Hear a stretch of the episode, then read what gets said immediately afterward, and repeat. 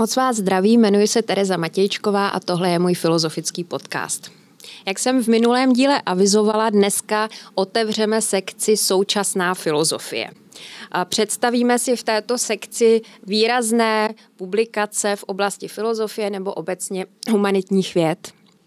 Zaměříme se na knihy, které vzbudily Um, větší než malou nebo průměrnou reakci a byly v nějakém ohledu tedy pozoruhodné, přispěly nějakým novým hlediskem třeba i na starý problém. A avizovala už jsem minule, uh, že se budeme bavit o knize uh, Isolde Chárim s názvem Muka narcismu. A já když jsem tu knihu poprvé viděla Eh, v knihkupectví, tak se mi eh, vůbec do ní nechtělo, nepředpokládala jsem, eh, že ji číst budu. Mě tam v tom názvu skutečně ten narcismus vadil, ne proto, že by narcismus nebyl zajímavý problém, to nepochybně je, a nejenom problém, ale i fenomén a něco, co podle právě Izolde Chárim zažíváme úplně všichni sami na sobě, nejen na druhých. Ale Připadalo mi, že už je to takový uh, velmi probádaný problém. Problém, uh, který uh, sledovali psychologové, filozofové, sociologové od zhruba 70. let minulého století, kdy přicházely právě takové ty tel- velké teze, žijeme ve společnosti narcisů.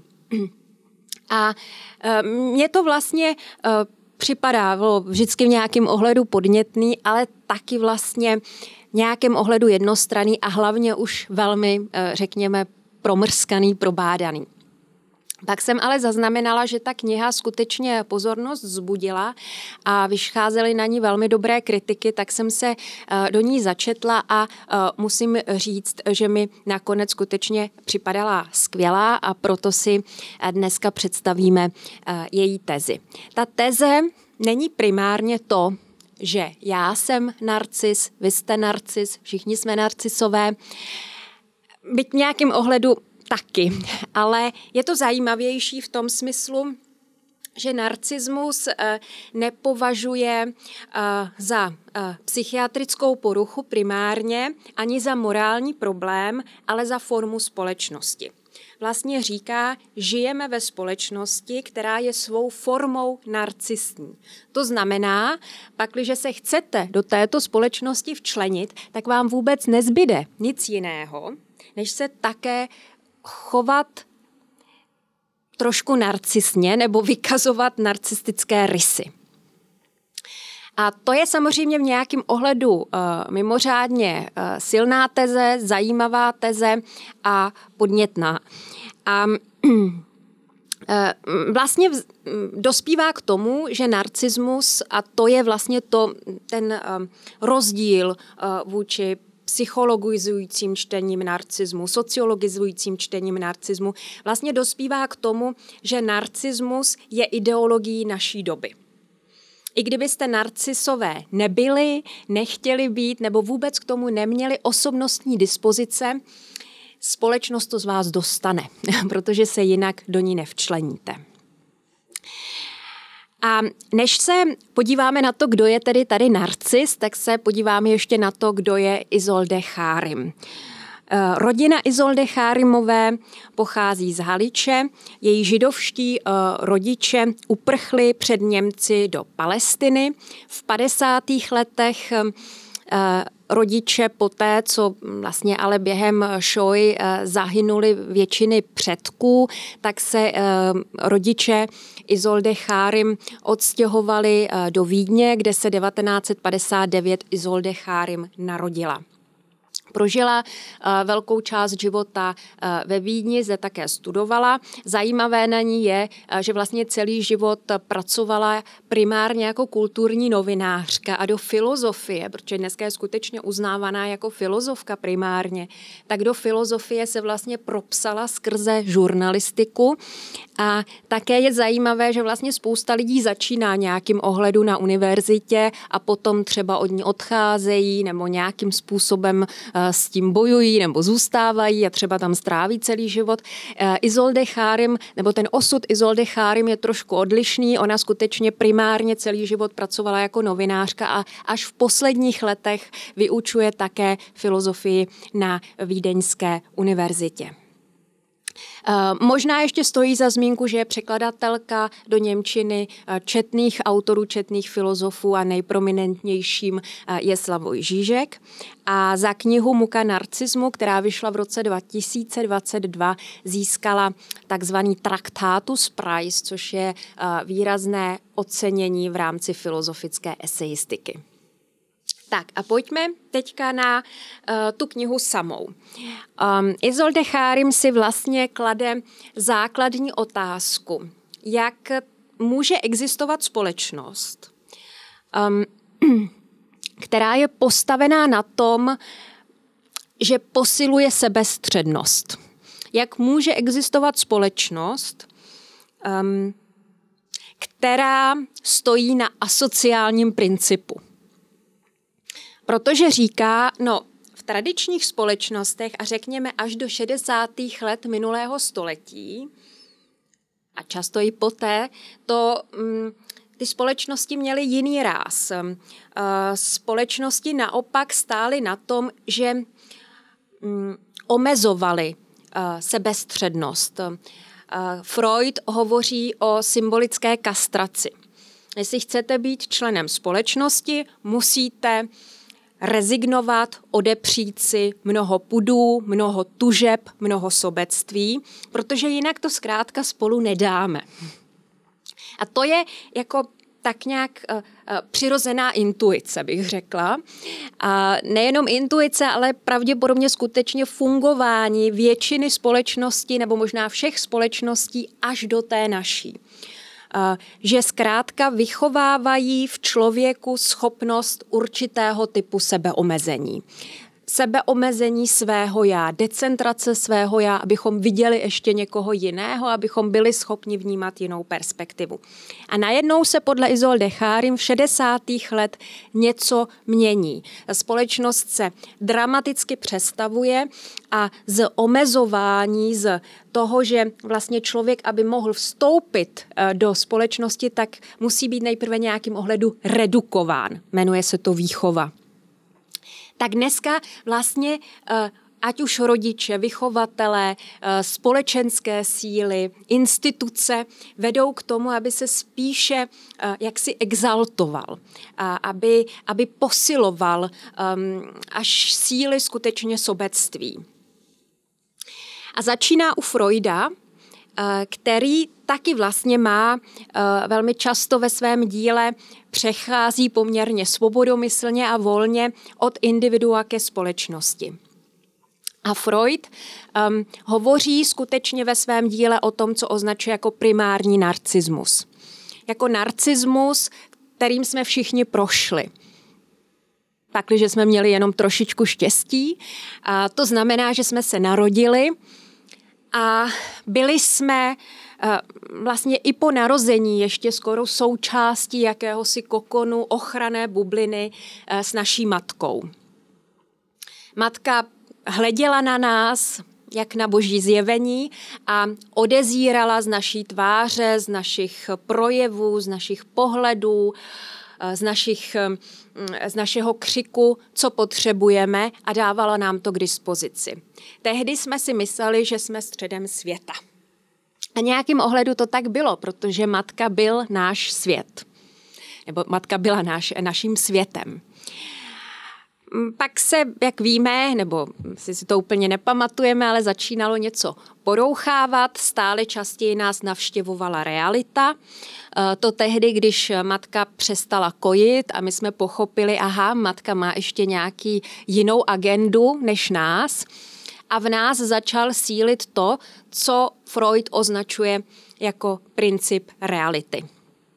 A postupně jsme přirozeně překonali tenhle primární dojem, že jsme středem světa a zjistili jsme, že tu jsou třeba sourozence, sourozenci, že tu jsou další lidé, že matka se zajímá o něco jiného než o nás a že to, to asi bude s ostatními lidmi, že se taky budou zajímat o něco jiného než o nás a že možná i my se musíme zajímat o něco jiného než o nás samé.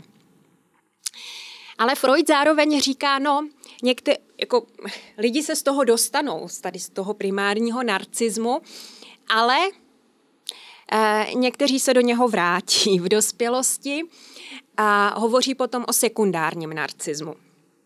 A sekundární narcismus znamená, e, že si tito lidé velmi často vystaví nad sebou, v sobě, nad sebou, nad svým empirickým já, v sobě velmi silné ideály. Představy o tom, kým by mohli být, jak by mohli být dobří. A potom se vlastně trýzní tím, že nejsou dost dobří. že by mohli být hezčí, inteligentnější, vzdělanější, schopnější, bohatší, milovanější.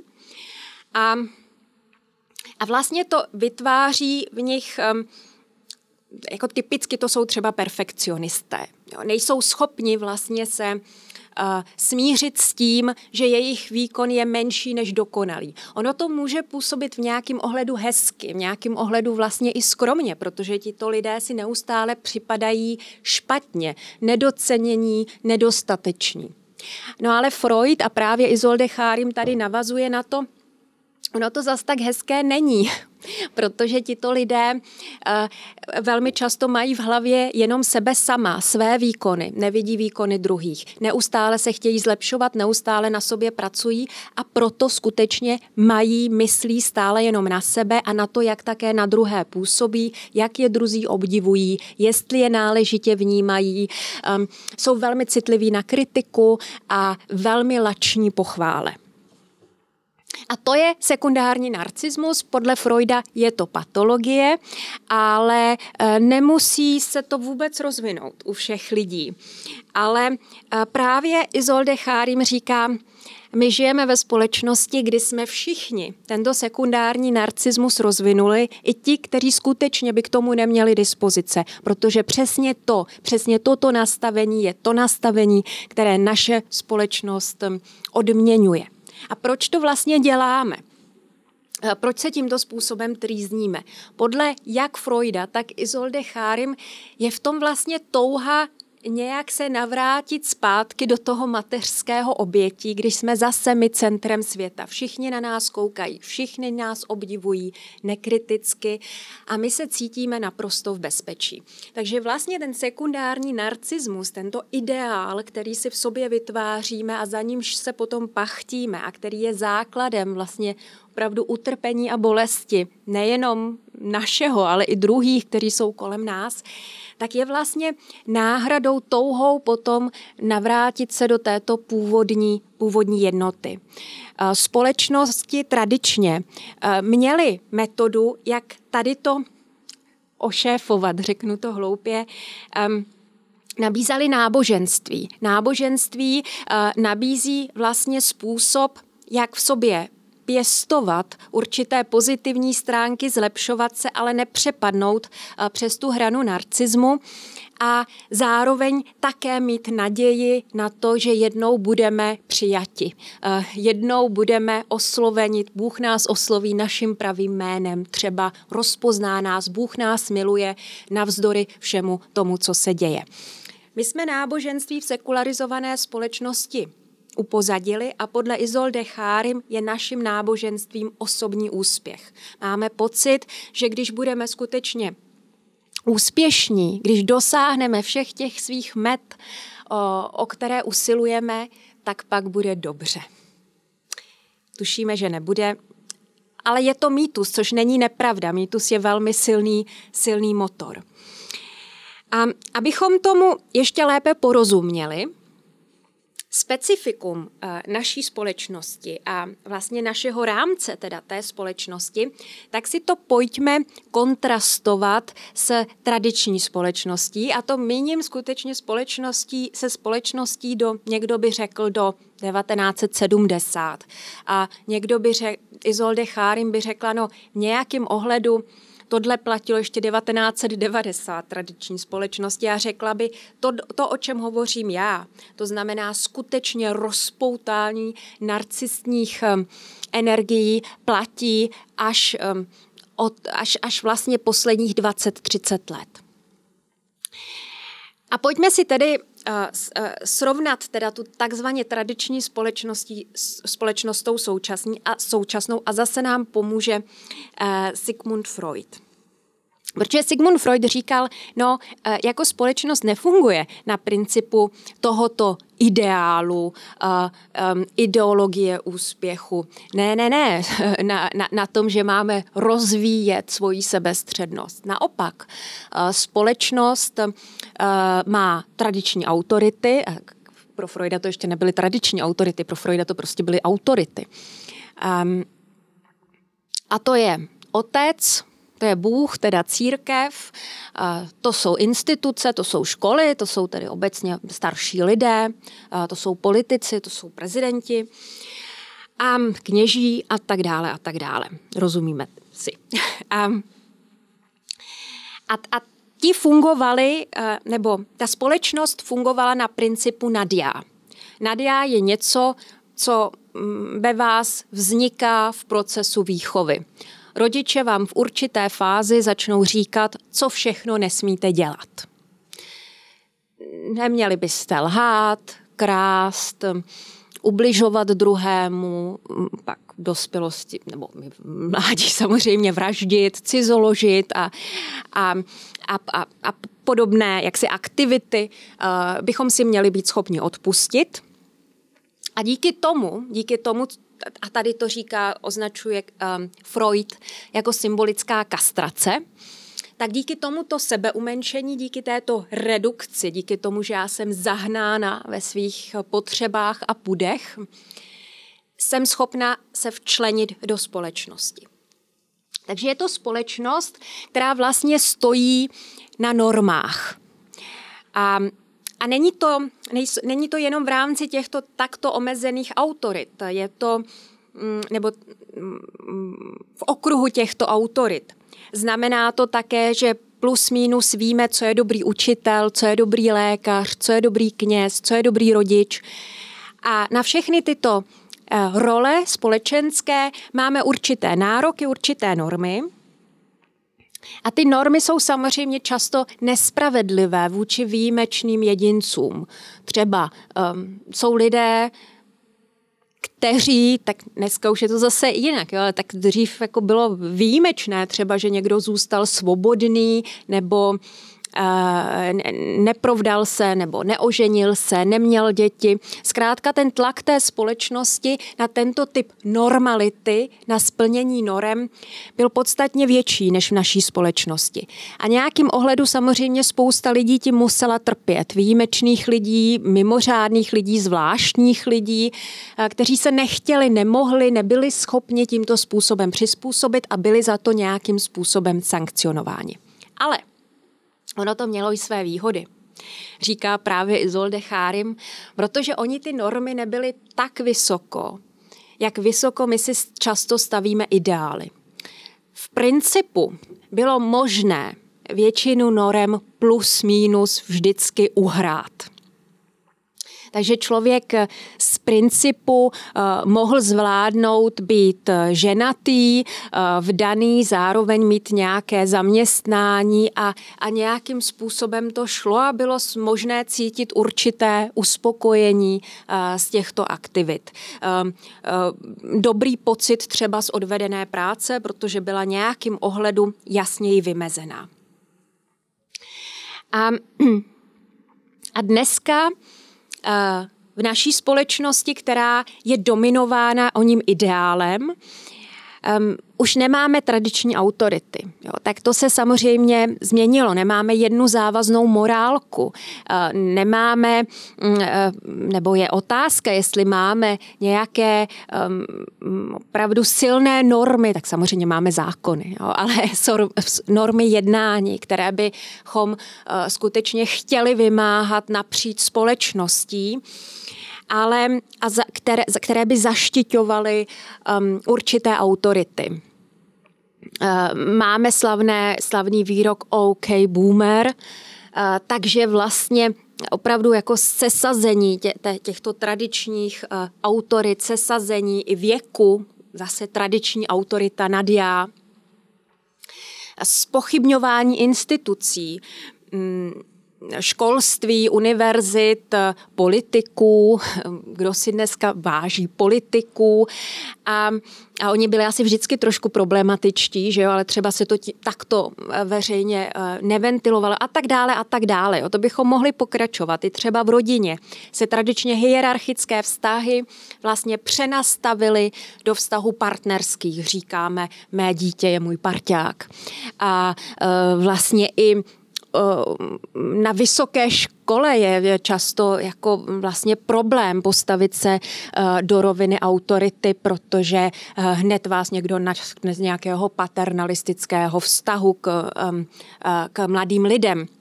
Takže na to, na vlastně hierarchii, a to je typické pro uh, společnost, která um, je dominována nad já, si musíme dávat velký pozor. Je to vlastně něco, co spochybňujeme, co považujeme jako nežádoucí. A co jsme teda, ale něco jsme museli postavit na místo toho. A to jsme postavili podle Izolde Chárim skutečně. A, a to jsou vlastně naše jako vzory, stěle, stělesnění těch ideálů, které my můžeme mít. A teďka je zajímavé, že napříč společností není jeden ideál, jak vést dobrý život – ale vy si můžete rozhodnout, že zasvětíte celý život práci, nebo naopak rodině, eh, nebo vzdělání. Budete chtít obzvlášť být vzdělaný a cvičit inteligenci, eh, nebo sport, eh, budete, budete stát o sport, nebo o moc, nebo o peníze. A, a vlastně toto všechno reprezentuje to, co jsme nahradili, nebo jakým způsobem jsme nahradili ty tradiční autority a my jsme je nahradili hvězdami. A teďka ty hvězdy jsou jako velmi, zase jako máme široké portfolio. Jo. Můžeme obdivovat youtubera a můžeme chtít být jako youtuber. Můžeme obdivovat politika a můžeme um, třeba nechtít být jako on, ale uh, mít třeba pocit, že on někomu něco Mm, jako vrací místo nás v našem zastoupení. Nebo můžeme obdivovat bohatého člověka, herce, modelku. Rozumíte? A, a e, a pak je vlastně zajímavý, co na těchto lidech my vlastně obdivujeme. Skutečně ty jejich schopnosti z části, ale také uh, anebo uh, specifické vlastnosti, zvláštnosti. Už neobdivujeme tu profesu, profesu, profesi samu. Obdivujeme Trumpa, ne politiku. Um, a když jsem zmínila Trumpa, tak v té knize je skutečně mimořádně zajímavá pasáž o tom, co se nám líbí na Trumpovi i tehdy, když se nám Trump nelíbí jako politik. A ona říká, no tak když se na něj podíváme, tak to je vlastně osoba, která tak um, spokojeně, bezprostředně dlí v sobě samém. Nikdo ho jako nevyhodí ze své role.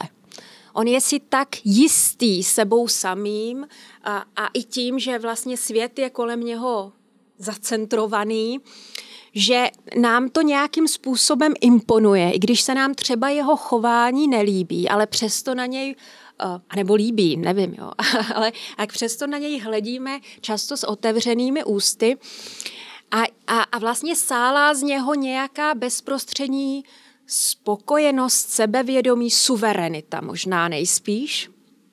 To neznamená, že ho nikdo nerozhodí. My známe ty jeho výlevy a, a mm, jakým způsobem ztrácí nervy, ale i to, on se nestydí, on prostě je, jaký je. A jako by to skutečně jako si hodil znovu ten primární narcismus, kdy tak bezprostředně je tím, kým je a ví, že všichni budou odezírat z jeho úst, z jeho mimiky, co si asi myslí, že to lidi bude zajímat a, a že skutečně pohledy, pozornost bude upřená na něm. A to je zajímavý v tom ohledu, že vlastně uh, mnozí politologové řeší takovou tu hádanku, proč vlastně lidé uh, volí, um, volí politiky, populisty, kteří jim třeba zrovna neprospívají. Jo? Zrovna té skupině neprospívají, která je volí. A podle Izolde Chárim je to vlastně tento, tato fascinace tím, že tady někdo vítězí nad těmi tradičními autoritami eh, v jejich zastoupení. Oni si užívají vítězství Trumpa, jako by to bylo jejich vítězství. Oni vědí, že na toto vítězství oni nedosáhnou, ale vlastně si tu inscenaci uh, narcismu užívají. A teďka řekne Izolde Chárim, no a ale my tu přece máme lidi, kteří nejsou vůbec narcistní. To jsou lidi, kteří bojují za klima, za planetu, za mě, za vás, za budoucí generace dokonce. A můžeme si uh, vzpomenout na Gretu Thunberg a, a její proslov, v němž zaznívá skutečně to ikonické How dare you? Jak si dovolujete mi vzít moje dětství? A No ona se říká, no tak tady vlastně nevidíme tady v nějakým ohledu zpřízněný fenomén, vlastně osobu, která se nekontroluje a která vlastně projede nebo promítne svoji osobní nasazení do celosvětové kauzy. Tak to je trošku vlastně přecenění jednotlivce, ale zajímavé je, že ona i, zase tam máme takovou tu absenci vlastně kontroly. Eh, a zase tam máme boj proti autoritám, že jo? Ona řve na staré pány a, a, a zase třeba mladým lidem uh, se to líbí, protože ona jim to, jo, podobný mechanismus jako s tím Trumpem, ona jim to natřela. My nemůžeme, ale tahle holka to umí a ona to, ona to zvládá. A Izolde Chárim nám říká strašně zajímavou věc, že tyhle lidé, a otázka je, jestli my nejsme z části my sami, jenom v menší, menší podobě, tyhle lidé, oni už, uh, oni mluví, ale nepromlouvají k nikomu. Oni vlastně jenom inscenují svoji kauzu. Oni vystupují, oni uži, si užívají sebe sama uh, před publikem.